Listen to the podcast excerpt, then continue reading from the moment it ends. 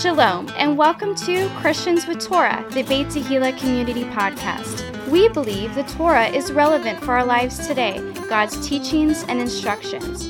You may very well be part of the first generation to be born again, filled with the Holy Spirit, and have the Torah, a Christian with Torah. Join us as we honor the living God through the study of His Word, topical conversations, and interviews with special guests. Please welcome our hosts, Pastor Nick Plummer and Ryan Cabrera. Shalom, everybody, and welcome to Christians with Torah Vacation Edition. Uh, I'm here in, uh, I don't know, why this isn't a studio. We're on vacation with our family. Uh, I'm your co host, Ryan Cabrera, and I'm here this time with a special guest, my wife, Ashley. How's it going? Shalom, everybody. So uh, we're going to go through uh, Matthew 13. We didn't want to skip a week, you know. I mean, going on vacation and things like that. We've done so well, Pastor Nick and I, of, of going week in and week out, uh, being consistent with this, that we didn't want to skip. So No. um, I figured uh, Ashley's probably better than both Pastor Nick and I. Um, she's a, a virtuous woman, uh, Proverbs 31 woman. So we're going to uh, let her participate today. I'm going to try my best. This is definitely different, but um, we'll let the Holy Spirit take this one. Yeah, amen. All right, so I've got a tablet here. I don't have any papers. I'm out of my element, so if this sounds a little strange, also, you know, we're we're using uh, field equipment, so to speak. Um, so if it sounds, or if you hear the people in the background, there's definitely like A lot going on around us. some activity. but we found power, Yes. and we found uh, a place to to be able to set up and use the camera and all that kind of stuff. So So here we go. so here we go. All right, so this week we're studying the Gospel of Matthew. Uh, we're in chapter 13, and we're going to do verses 1 through 23, and it starts with the parable of the soils. Now, Ashley is using uh, the HCSB, which is the Holman Standard Bible. Um, so we're going to throw in a new version in there uh, just for fun. So she's going to read, uh, I think it's verses 1 through 9. All right, on that day, Jesus went out of the house and was sitting by the sea. Such large crowds gathered around him that he got into a boat and sat down while the whole crowd stood on the shore. Then he told them many things in parables, saying, Consider the sower who went out to sow. As he was sowing, some seed fell along the path, and the birds came and ate them up. Others fell on rocky ground, where there wasn't much soil, and they sprang up quickly since the soil wasn't deep. But when the sun came up, they were scorched, and since they had no root, they withered. Others fell among thorns, and the thorns came up and choked them. Still others fell on good ground and produced a crop, some a hundred, some sixty, some thirty times what was sown. Anyone who has ears should listen. If you have ears, let them hear. Awesome. All right, so this is obviously a very famous passage of Scripture, very famous uh, parable that Jesus tells uh, about you know spreading the gospel, spreading the good news, and it's we call it obviously the parable of the four soils. And so our first question here is, what did Yeshua come out of, and where did he sit? So, yeah, he came out of a house and sat by the sea. So he sat by the seaside. The seashore, um, in this case, has to be the Sea of Galilee. Um, and so, it, you know, the verses actually start out by saying on the same day. So if you remember, Jesus was in a house and uh, they came to him they were like, hey, your brothers and your mother are at the door. And he says, well, who are my brothers, my mother? My brother, my mother are the ones that do the will of my father.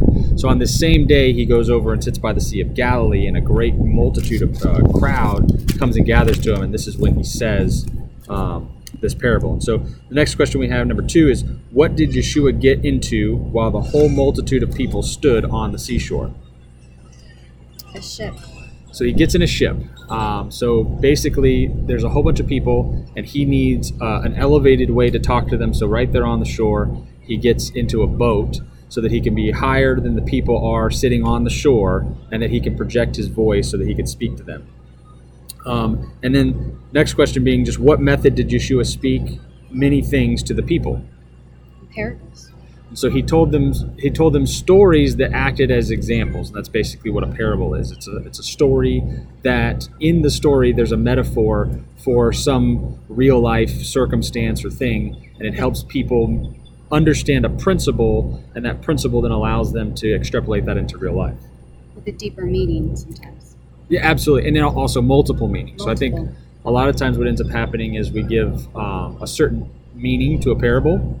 Uh, a great example of that would be the uh, the parable of the prodigal son, and so many different uh, you know doctrines and and examples and sermons and teachings have been done through the parable of the prodigal, even movies done through the parable of the prodigal son, because again, it's a, it's a principle, and then they're extrapolating using that principle into many facets of life. And so, one of the beautiful things about Jesus using parables is that he was able to do that with his teachings. And what was cool was he was using the resources around him make something happen. Yeah. So he used a ship. He's using. He's thinking outside of the box Yeah, to um, to have that opportunity. So so many times we wait on the perfect things to do God's will when God just wants you to step out in faith and, and use what's around you. yeah, amen. And so, a parable was a comparing comparison or one other th- or one thing with a sorry a comparing or comparison of one thing with another, likeness and a similitude. And so parables are Yeshua's means of communicating truth through a narrative analogy in order to teach a moray or spiritual lesson. And so another thing to, to note is that sometimes people understood the parables, sometimes people didn't. And Jesus himself even said, you know, he's like, hey, you know, some people are going to understand these, some people won't. You know, blessed are those that understand, or blessed are those that aren't offended of me um, because of the way that he speaks and teaches. And so sometimes, you know, we can find ourselves frustrated with the fact that we don't have like the perfect interpretation of something. right. Um, but in time, the Holy Spirit and you know the Spirit of God just will to give you that download um, through the parables, which is why it's such a good thing because God's a, a crockpot God, not a microwave God, right? So He's giving you things, um, you know, over time. Let it percolate, let it seep, so that you can get meaning more and more and more as you go, rather Yeah, than just like. Boom, you know, like all of a sudden you're just you know microwaved into an understanding, and then you actually appreciate the understanding, right? So it's a little little better there. So um, the first type of soil was by the wayside. So verses 3 and 4 uh, in the King James go like this It says, And he spake many things unto them in parables, saying, Behold, a sower went forth to sow. And when he sowed, some seeds fell by the wayside, and the fowls came and devoured them up. So this first example is that the seed falls by the wayside and is devoured by the birds or the fowl of the air. So they come down and they scoop it up and they grab it. And so, um, you know, this has been, you know, given many interpretations, and I'm going to go through all four of the soils and just kind of give just what they are, and then after that, Jesus goes through in the next set of verses and gives an interpretation. So we're going to go through that uh, after the fact. So the second type of soil is stony places, and this is in verses five and six of chapter 13, and um, you can uh, you can read it. I'm going to read it in the King James. It says, Some fell upon stony places where they had not much earth, and forthwith they sprung up because they had no deepness of earth. And when the sun was up, they were scorched, and because they had no root, they withered away. Um, it's interesting talking about sowing seeds and plants and stuff like that. We're on uh, vacation, like I mentioned, and uh, I had right before we left set up a bunch of. Excuse me, if you hear some wind, because there's wind.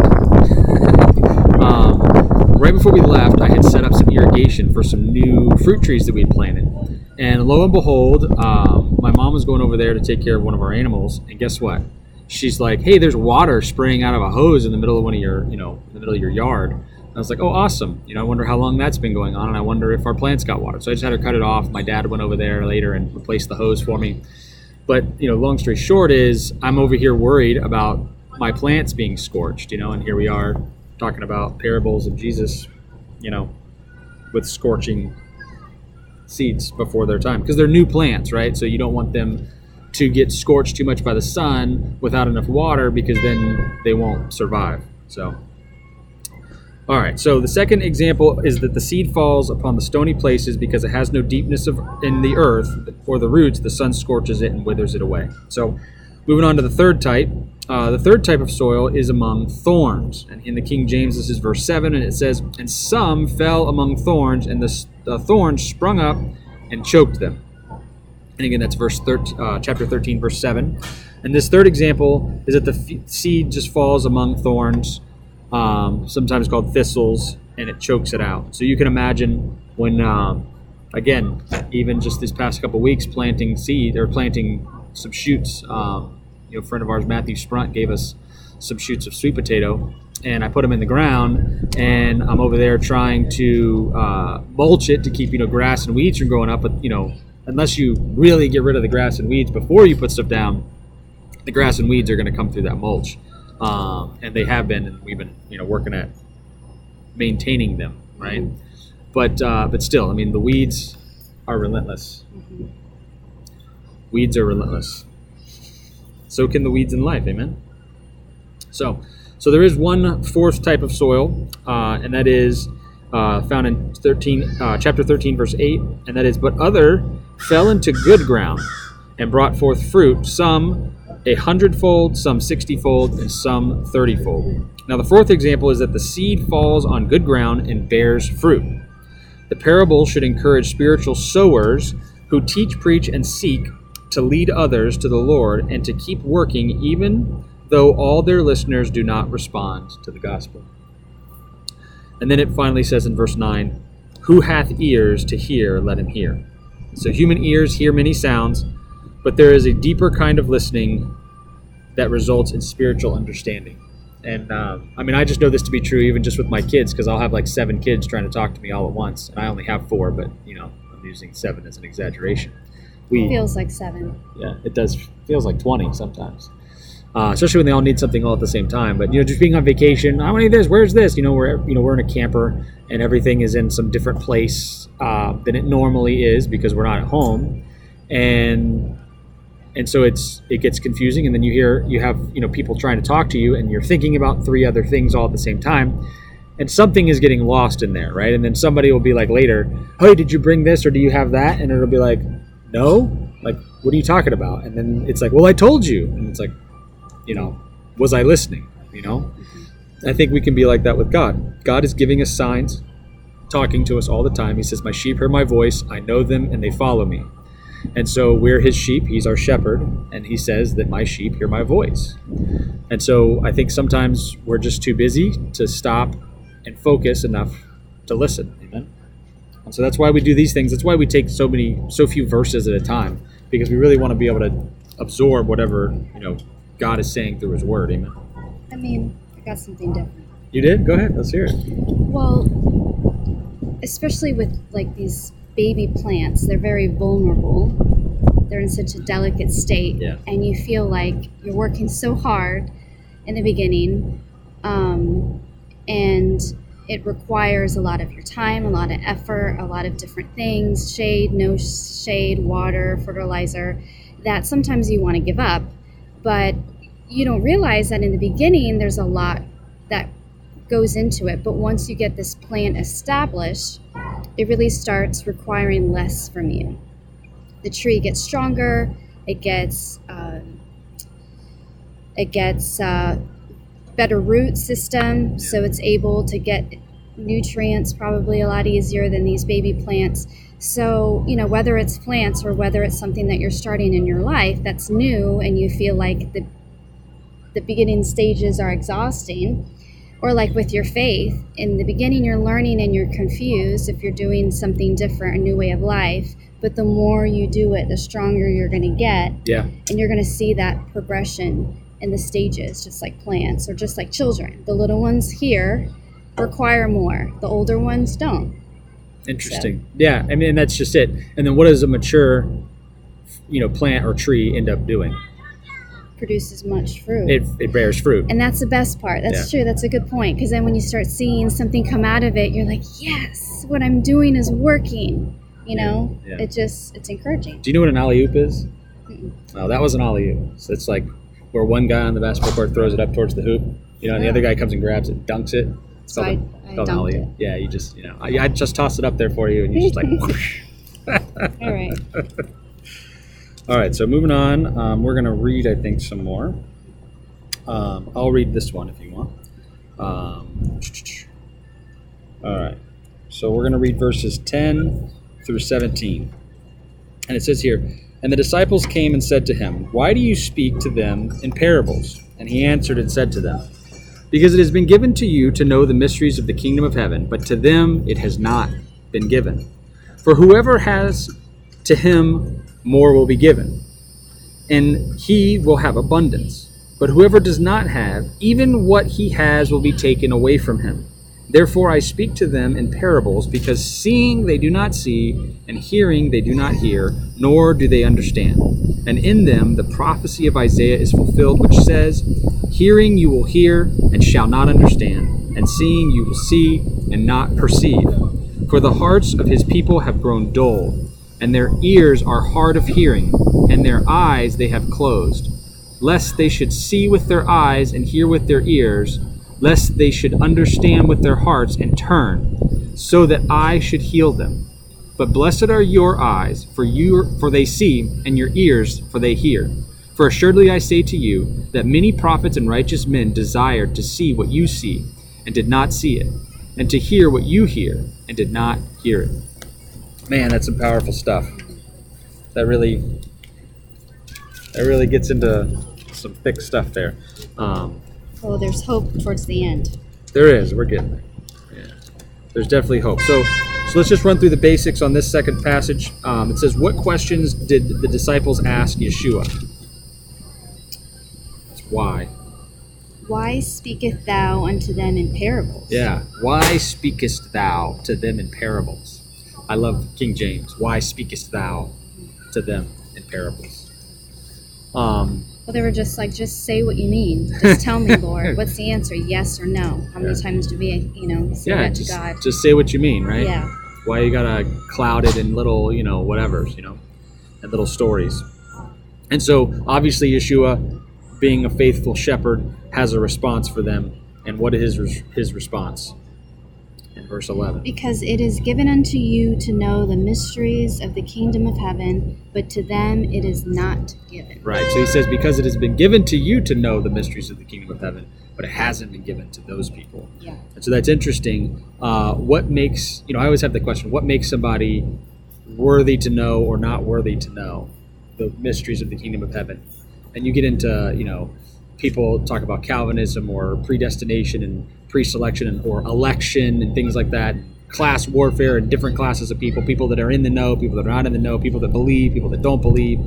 Why, why does one person grow up in one way that leads to this, and one person grows up in another way that leads to that, right? And ultimately, you know, uh, Paul answers this question with just basically the sovereignty of God is the answer that God is sovereign, and you know, just like what Moses said, and and what Paul said that you know God will or Jesus or I'm just going to throw every biblical name out there real quick.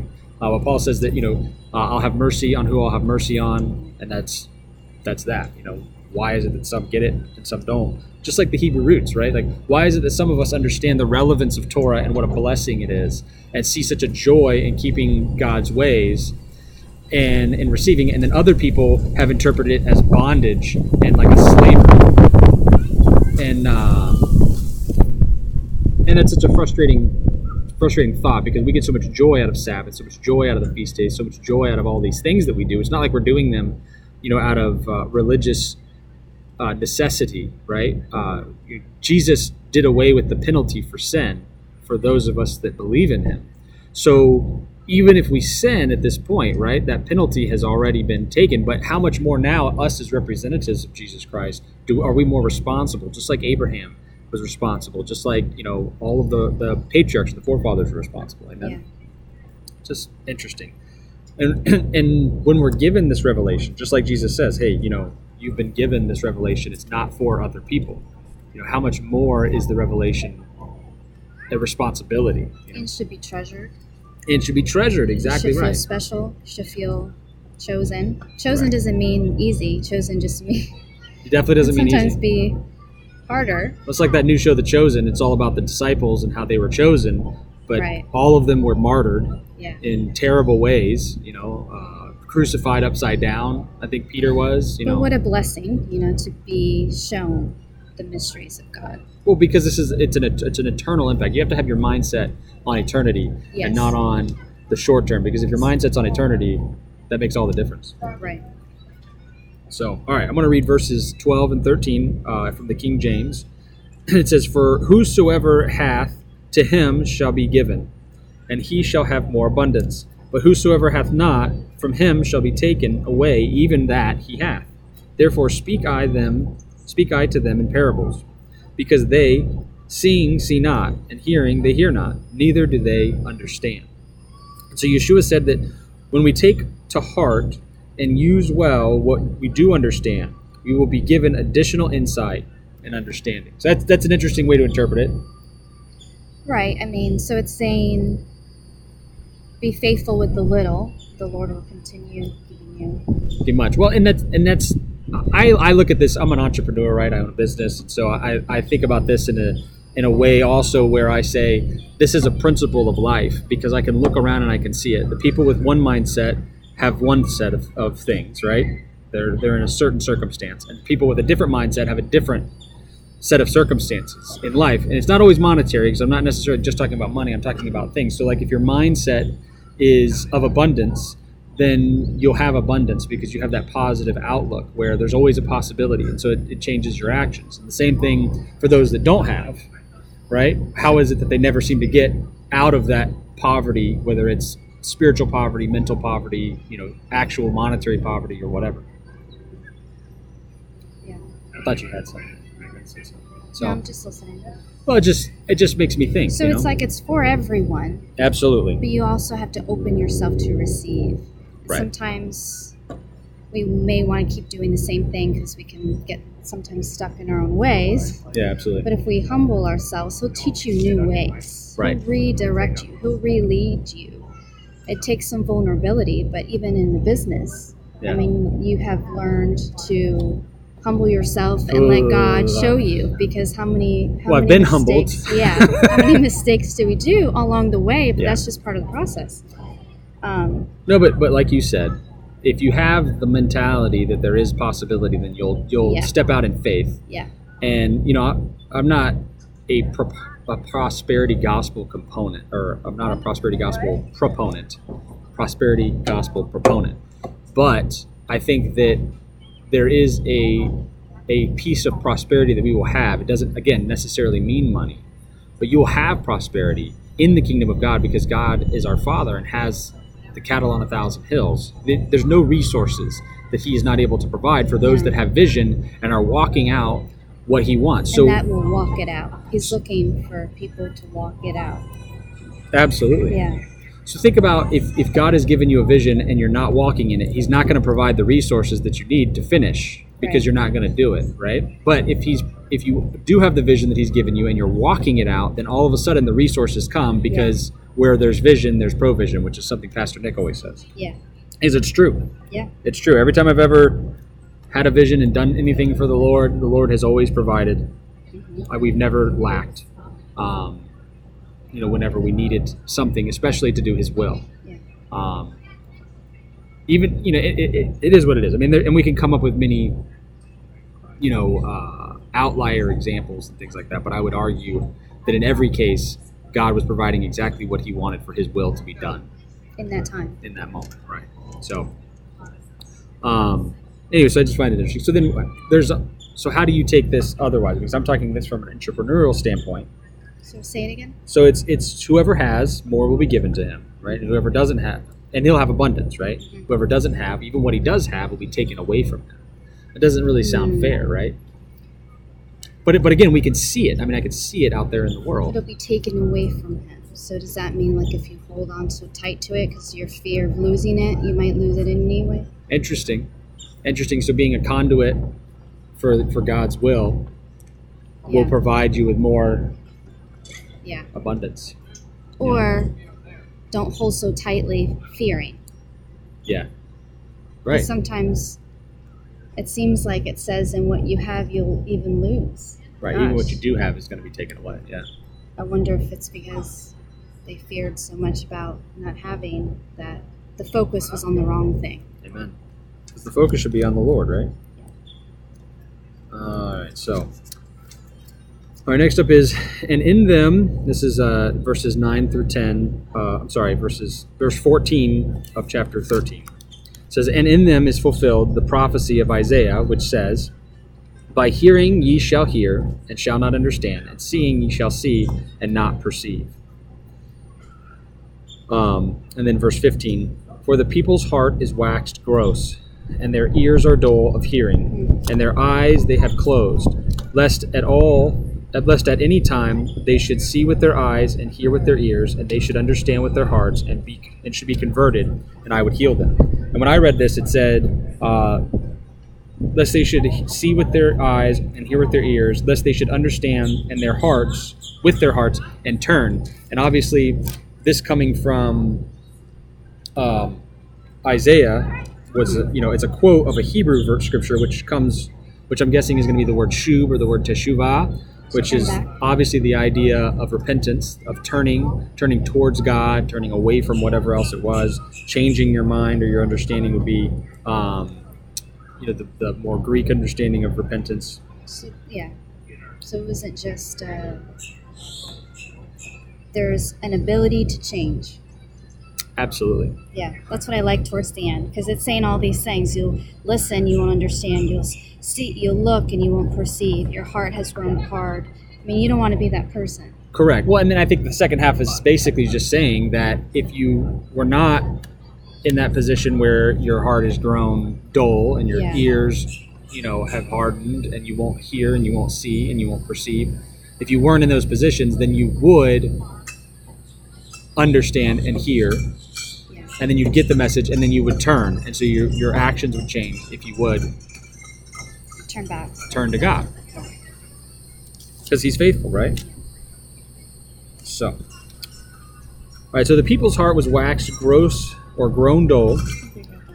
No, this is the bullet points. Oh. Uh, grown dull of hearing, barely able to hear. So basically, they were barely able to hear, and their eyes had closed. And the only way that people can see and hear is if they should understand with their heart and be converted or turned so Yeshua can heal them. And I think that's kind of basically what we just converted described. with their heart, not with their mind. Right. sometimes we want our brains to figure it out so we can change, but it's our hearts that needs to change. Well, and sometimes our brains do get it. But, but then, it, but yeah. then it's academic, right? It's it's bridging the 18 inch gap from here to here from the, yeah. the brain to the heart that can be very difficult. Um, I know it's difficult for me, you know. Yeah. Um, I, I, know a lot of people. Okay, so also mainstream Christianity, friends of mine, even family members, things seem very academic, right? They're up here in the cloud, and so we'll talk about things, but then there's no right action. It's like, well, I don't understand. Like, if you get it, if you think it's a good thing, if you yeah. can see the scriptures and you agree, live it out. Why not do it? Do it, take the action on it. You know, um, I can say this: uh, the thing that brought me, that really got a, the the relevance of Torah from my brain to my heart was doing the Sabbath. Yeah, because doing brought revelation and understanding and an opportunity for God to show you things in the action. So just like like the Pesach Passover, which we just um, finished, yep. you're taking out the leaven because he's showing you.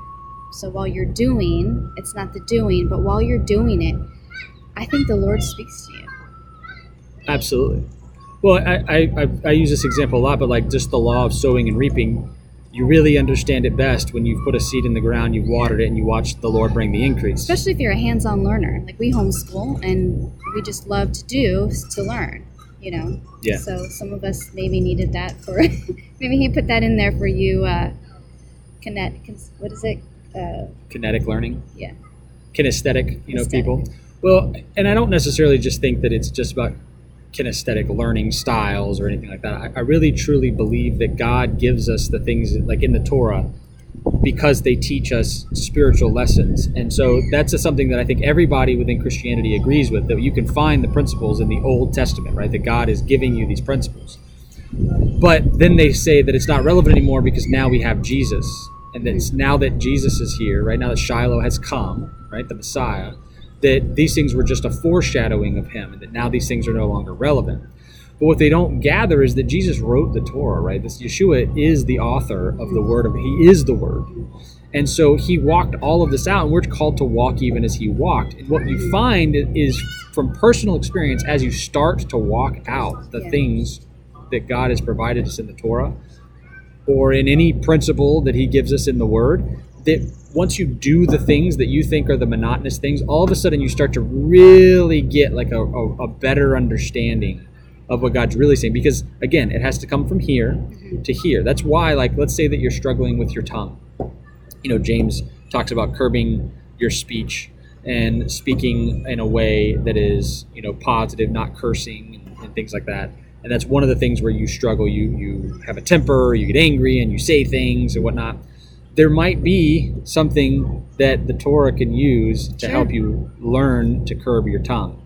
Well, and also it, it brings Yeshua in every part of your life your eating, your appearance, your speech, your thinking. So I think this also gives him more opportunity in our everyday walk physical, emotional, spiritual. Uh, It's well, it's an immersion, right? Yes. It's it's a Yes. spiritual, Yes. you know, mikvah Yes. on a daily basis where you're dipping yourself in. And it's only helping us because that way we, you know, it, it helps us. We remember. Right. What is? I mean, I forget which verse it is in Deuteronomy, but it says, "Oh, that they would have the heart in them to keep my commandments and my statutes and my judgments, right? That it would go well with them and their children forever." well. So not because he wants to boss us around and tell No. us what to do, right? Or for some ethereal spiritual purpose or esoteric knowledge or some gnostic purpose. But so that it'll go well with you. Hey, Yeah. do my ways. My ways are better than your ways. Hey, oh, my ways are higher than your ways. You know, imagine that. you Um, trust the process. Maybe you don't see it right away. Keep doing it. Trust the process because you're going to start seeing things that you never saw before, things you you never felt before, things you never heard before. Yeah. Just like he said, you turn and, and all those things are going to come. Yeah, I agree. One, and I think sometimes we overcomplicate the Word of God. Yeah. Um, I think that uh, the Bible is a working man's book, and it is meant for farmers and lay people to be able to understand and walk out, and that not everybody was intended to be a Torah scholar or a rabbi.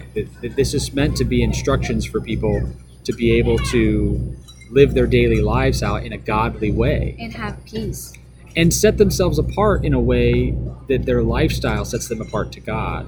That hey, th- these people are, are godly people. These people are aligned with Jesus. These people are aligned with you know, Yahweh. That they're part of His covenant people. That they're not just the average people, right? So we're marked by God. we're marked exactly, and one of the ways that we're marked is through the covenant. And I just again, I don't think it's that complicated. I think that when we get into the conversation of what we have to do or don't have to do, that we miss the point. And my, that's the conversation that everybody wants to have, you know. Um, all right, so so what two body parts did Yeshua say the disciples would be blessed with, and why? It's obviously their eyes and their ears. Why? Because their eyes would see and their ears would hear. And he says, What two types of people did Yeshua say desired to see those things which the disciples saw and had not seen them, and hear those things that the disciples had heard but had not heard them? There was many prophets and righteous men. Yeah. So basically, everybody seeking the Lord Yeah. before Yeshua Yeah. was looking for the Messiah. Even the Longing people, days, like even the people that were, you know, against Yeshua, were still seeking their version of the Messiah, right? I mean, obviously their hearts were in the wrong place, and yada yada yada. We get you know deeper into that, but they're still looking for Messiah. So there, the Yeah. disciples are face to face with God in the flesh. What? Uh, count me in, right? Sign me up. So, all right, so we're moving on to our next section, which is uh, chapter 13, verses 18 through 23. And this is the parable, parable of the four soils explained. And Ashley's going to read verses 18 through 23. Okay. Uh, but what comes out of the mouth comes from the heart. And this. That's chapter 15. oh, So the 13. wind blew me away. Yeah. Okay, here we go. Uh, 18 through 23. 18. Yeah. You then listen to the par- parable of the sower. When, any- when anyone hears the word about the kingdom and doesn't understand it, the evil one comes and snatches away what was sown in his heart. This is the one sown along the path. And the ones the one sown on the rocky ground, this is one who hears the word and and immediately receives it with joy. Yet he has no root in himself. It has no root in himself, but it's short lived. When pressure or persecution comes of the word, immediately he stumbles. Now the one sown among the thorns, this is the one who hears the word, but the worries of this age and the seduction of wealth choke the word, and it becomes unfruitful. But the one sown on the good ground, this is the one who hears and understands the word, who does bear fruit and yields some a hundred, some sixty, some thirty times what is sown.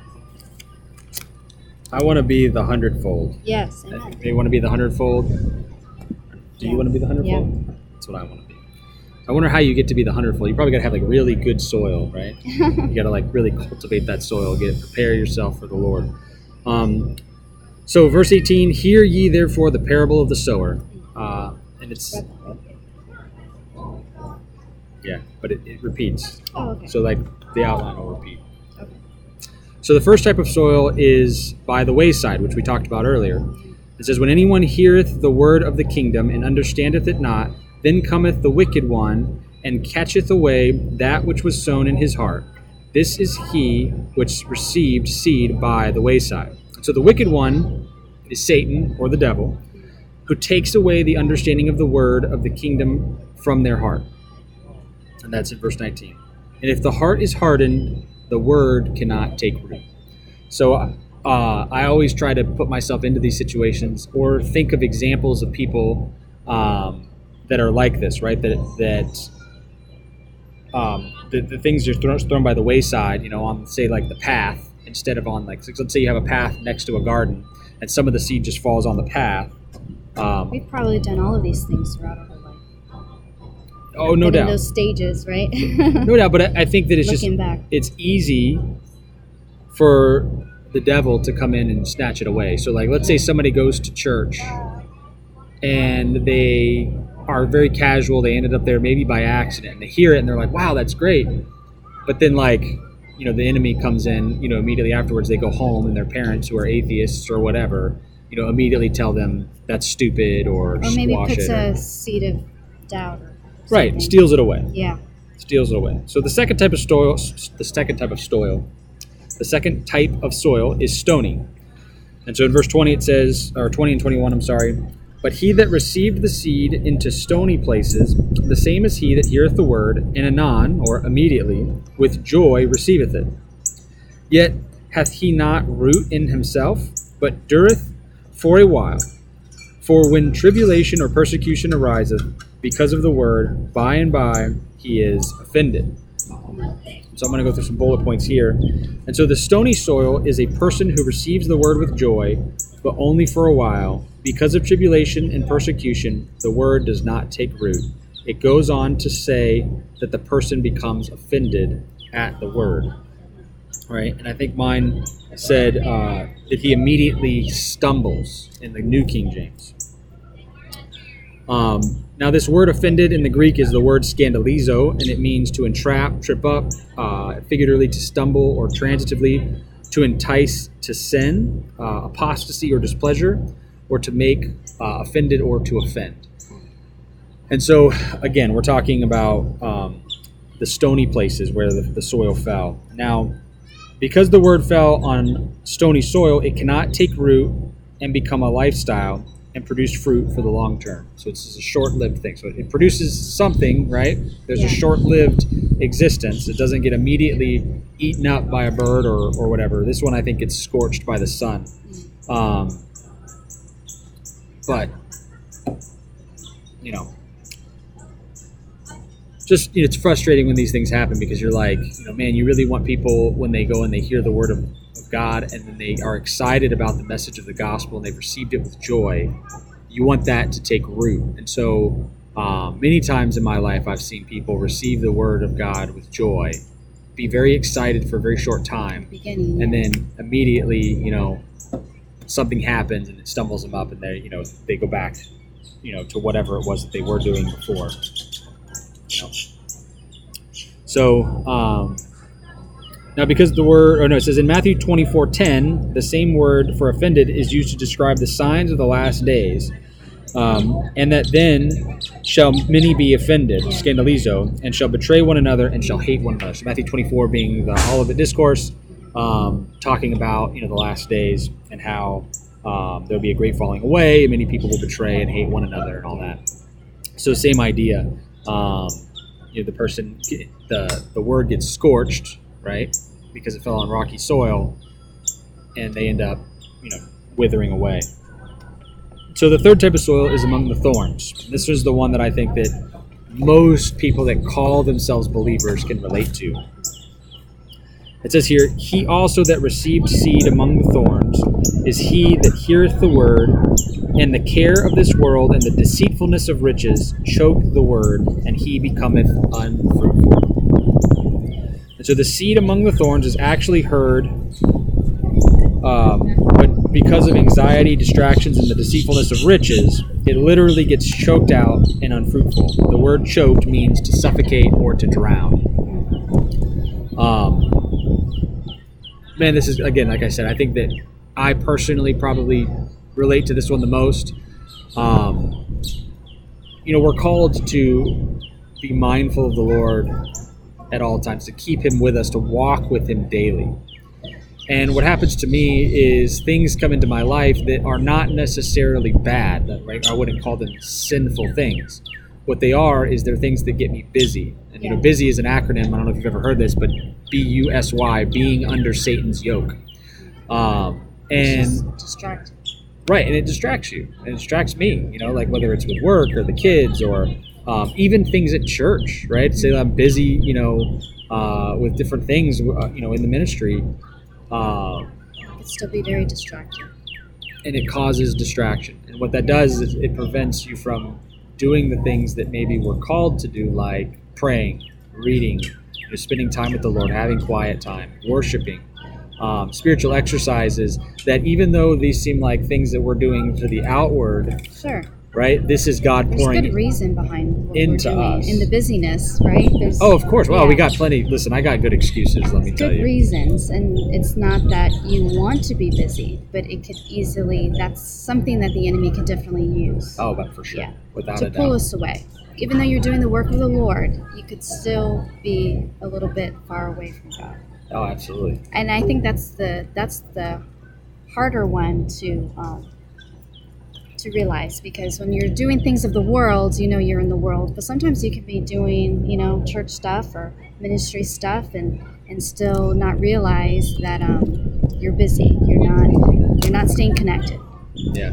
that's harder to Well, it is because again, what you're it, dis- well, when you're distracted, do you know you're distracted? right yeah you don't You're know. distracted. i don't think we do these things intentionally who wants to be away from god it's just it's the deceiver it's the wicked one Right. No, exactly right. And so, uh, finally, the fourth type of soil is good ground. And it says here in verse 23 But he that received seed into the good ground is he that heareth the word and understandeth it, which also beareth fruit and bringeth forth some hundred, uh, a hundredfold, some sixty, and some thirty. And so the seed that fell on good ground not only bears fruit, but becomes a lifestyle and a way of life for all to see. That's pretty much how it bears fruit. For Right. all to see Right. There's a note here from Pastor Nick. We should all be fruit inspectors, right? Fruit Yeah. inspectors. And Matthew chapter 7, verse 20 says, Wherefore by their fruits ye shall know them. Well, it definitely helps you when you're trying to maybe discern a friendship or a relationship or um, look for fruit for sure. But I I- sometimes we just got to do you because you's enough, right? Oh, man. well, that's true. But, you know, to that end, um, you know, we don't, we don't have the right as uh, believers or non-believers or anything to question Yeah. motives, right? Motives are weighed by the Lord. Yes. what we look at is we look at the fruit. And so um, we had a conversation about this, I think, when we were studying Matthew chapter 7, and it was pretty, I thought it was a pretty good discussion. In just the fact that there's people out there that maybe are not your cup of tea, but they're bearing good fruit. Yeah. Um, and I think that we have to remember that, that we're supposed to be looking at people's fruit. And maybe sometimes I might like the personality of somebody better, but the fruit is bad, and that I need to be wary of that fruit, right? Or or vice versa, right? Maybe I'm not so excited to work with somebody or to do something with somebody or to join a ministry or conjunction or whatever partnership, but they have good fruit. And and so it's important to, to notice those things and also to understand what is the fruit that we're talking about here. I think the low hanging fruit would be the, the fruit of the Spirit love, joy, peace, patience, kindness, goodness, gentleness, faithfulness, and self control. It's actually the Bible verse, I think, for the kids right now. Um, and, you know, if we're looking at, hey, how am I doing in this? Then a good way to do that is to look at yourself and the nine fruits of the Spirit and grade yourself from one to 10. How do I feel like I'm doing? In the fruits of the spirit. If you really want to ask somebody that you trust, maybe you can have them do it for you, like you know, on a weekly, monthly, or quarterly basis, uh, depending on how much pain you want to go through. Your spouse, especially, and could tell you, you know, am I being loving? Am I being gentle? Am I being kind? You know, uh, because sometimes we have Self-seeking. am I being self-seeking, right? It's hard. Sometimes we can have a blind spot in those areas, Yeah. and it's important to, We all need to grow in one area or another. Especially me, right? Both of us. She's just being humble because we're on here. so I think all of us want to strive for that hundredfold. Um, I know that for me personally in my own life, that's what I want. I want to. Oh, I need to stop hitting the table. It probably makes noise. She keeps Yeah, like pushing my hand. Um, you know, I want I want that life that people can see from the outside, that God can see from the inside. That in both places, it's a consistency, a genuineness, and that it's bearing fruit. You know, a hundredfold. That's that's the goal. That's Yeah. you know. Also, this is also one of the things I hadn't mentioned yet is that this whole thing is about discipleship. You know, that as we look for people that to disciple, as we become disciples of Yeshua, we should be discipling others and showing other people the way. Uh, and that doesn't necessarily always mean just teaching them, you know, the do's and don'ts of Torah. It means teaching them the fruit of the Spirit and teaching Showing them them to live, the fruits of the spirit. showing them the fruits of the Spirit, and teaching them Yeah. the Spirit-led life. What does it look like to be a man Yeah. or a woman that's that's led by the Spirit, that makes your decisions in conjunction with the Spirit of God, that stops and prays about things, and you know, and, and shows that that lifestyle Yeah. that's different than the world. So um, we've gone through verses one through twenty-three, um, and now we've come to the part where what two things did we get Hmm. from this section of Scripture? And so, should I make you go first, or do you need a second? I need a second. You need a second. Okay. So um, I would say my first one would be you need to be sowing seed. That would be the first thing that I get out of it Oh because, yeah. um, you know, I, I And think don't get discouraged.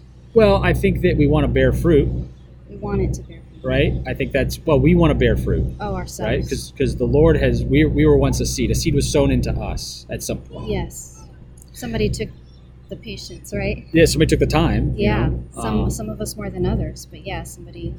Well, and some of us were some of us went through all four soils, right? Some of us Yeah. started out as you know the wayside. Some of us were the Yeah. rocky soil. Then we were thorns and thistles, and now we're in the good soil. Praise Or God. maybe you're somewhere along that path, Yeah. um, and you're listening to this, and it's time, or you love someone that's along that path. right? There's hope. Right. So, but again, somebody has to be scattering the seed. If the seed is, is spreading the gospel and the good news, um, then it's a numbers game, right? We need to be casting it on the soil, and we want to try to cultivate good soil in people. We want to believe in people and, and cast the seed, which is spreading the good news Yeah. of the gospel of Jesus Christ. So that would be my first thing. I would tag along from yours. Yep. Actually, that just kind of came to me. Oh, praise God. Well, I think as the times are approaching, maybe the ground is different times, different signs of the times. But maybe right now the ground is good and ready. So this is a good time to go out Well, and plant those seeds. just like Jesus said, There's a hunger. You know, he looked out over the wheat field and he says the, the you know the field is white, meaning Yes. you know like wheat grows up green, but then it turns to like a pale color. Yeah. And he says you know the field is pale basically, Yeah. and it's ripe for the harvest. Yeah. And he says that the the harvest is plenteous, right? There's plenty to Yeah. harvest, but the laborers are few. And there's you know there's a call to us as believers, especially those walking in the Hebrew roots. There's not a lot of evangelical Hebrew roots people. A lot of Yeah. a lot of people want to teach their teaching and show people again the do's and don'ts or Yeah. you know what shape the earth is or you know what pet doctrine that they have and why theirs is correct. Like I was just reading in one of the Hebrew roots groups about um, baptism in the name of Jesus versus you know the Father, Son, and Holy Spirit. Right. And so, well, they would argue that that's very important. But I'm, I'm giving these as examples as spreading the, the good news of the gospel of Yeshua, you know, the, the Christ, the Messiah, is the Great Commission. It's what Yeah. he has told us as ambassadors to be doing. Um, and so, And the time is now. and the time is now. And if the har- if the if the field was white and ripe for harvest back then, I, I can only imagine. What it's like today as we approach the last days and we have things that we can point to. Hey, Israel is a nation since 1948. Um, you know that Jerusalem is now united back with Israel. Yes. Um, that you know there's prophecy after prophecy after prophecy being fulfilled. That there's you know grapevines in the fields or on the mountains of Samaria Mhm. um, being harvested by Gentiles. And, and pruned by Gentiles and planted by Gentiles. Yeah. And so all these things, there's forests being grown on the mountains of Ephraim again. There's so many prophecies that are coming to pass Yeah. that are the signs of the times that were written in the prophets, you know, thousands of years ago, left for us as breadcrumbs to see and to pick up the ball. And now we have a mandate uh, to spread the good news and to show people these things that they can also believe. What an opportunity Yeah, amen. to be a part of those people Yeah, that was foretold that would be used by God. Yeah, amen. And so then the second thing I would say is that uh, we have to be cultivating good ground in ourselves. Um, I think that spiritual exercises, prayer, reading the Word, spending time with God, and uh, worship and fellowship, those things I would say, if you're not doing those four things, uh, then you're not doing the basic blocking and tackling of Christianity. And who cares how long your tzitzits are how you tie them, uh, or whether you wear them or not, if you're not doing the block, if you're not spending time with the Lord, then what's the point? You know, And loving others. right? Fellowship, loving others, right? Mhm. It's hard. It is hard. So those are my two, and you had one. Do you So have anything else? the You're good. Um, I also want to be the person that doesn't shut my ears and can't hear and can't see anymore. I want to see, I want to hear, I want to listen. Yeah. And we do that by just staying in the Word and not giving up. And and what is it? Don't um, despise small beginnings. Yeah, don't despise small beginnings. It's funny. I was just having that conversation with somebody. Um, just that I don't want to be the person like that. I've come this far, and now this far is enough with the Lord, right? Um, I remember, you know, when we watched a teaching that changed our lives forever and brought us into this understanding of the relevance of Torah and the feast days and the Sabbath and all that. And that changed my life forever. And everyone around me thought I was insane, right? That I'm trampling the cross of Christ underfoot, which I couldn't be doing. It's not true at all, right? But that I want to continue to be open to whatever God wants to tell us, whatever His revelation is, and receive it with joy and with right action. You know, so let's keep growing. Let's keep sowing. keep growing, sowing. Amen. Amen. so I'm gonna pray us out. Father, we love you. We're so grateful for your word. We're so thankful for Matthew for for writing these words down for us so we would have them and recording this. And uh, and I thank you for the parable of the four soils. And I thank you, God, that you're still sowing seed today and you're sowing seed in us. And I just ask, Father, that you would help us cultivate good ground uh, and sow seeds. And we just pray this in Jesus' mighty name. Amen. Amen. All right, guys, if you need me, you can uh, email me at ryan at twopraise.net. Uh, I get that email on my phone, so I can get that. You can also uh, like and subscribe and do all that kind of stuff for us on all of our social media channels. Um, share it with your friends, all that kind of stuff get the word out. And thank you so much to my guest host today. Thank you for Uh, having me. Much better looking than my normal guest host. Um, don't tell him I said that. And uh, and praise God, we're just so thankful. So bless you guys. Have a great week. Shalom.